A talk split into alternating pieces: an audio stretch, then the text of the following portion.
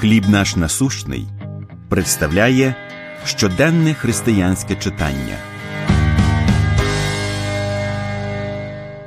Подвиг Спасителя.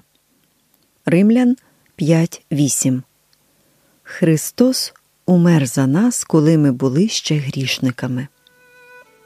Ніколас їхав автомобілем пізно ввечері і раптом побачив охоплений полум'ям будинок. Він зупинився, кинувся в палаючу будівлю і вивів у безпечне місце чотирьох дітей. Але тут дівчинка підліток, найнята доглядати малюків, побачила, що однієї дитини немає. Не роздумуючи, Ніколас знову поринув у вогняне пекло. На другому поверсі він знайшов шестирічну дівчинку, розбив вікно і, взявши її на руки, стрибнув униз.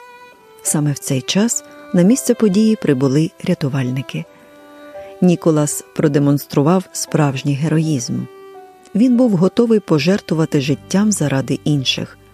Його вчинок відображає ту жертовну любов, яку виявив Господь Ісус, інший добровільний рятівник, який ціною життя визволив нас від гріха і смерті. Бо Христос, коли ми були ще недужі, своєї пори помер за нечестивих, писав апостол Павло, Римлян 5.6. Він підкреслював, що Ісус, досконалий Бог і досконала людина, вирішив заплатити за наші гріхи і ціну, яку ми ніколи не змогли б сплатити самі.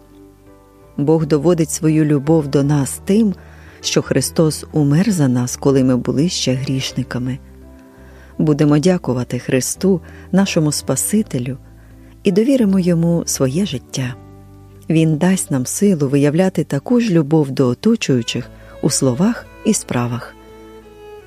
Що відчуваєте ви, коли думаєте про ціну, яку Христос заплатив за вас?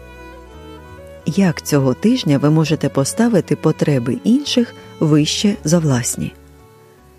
Помолимось.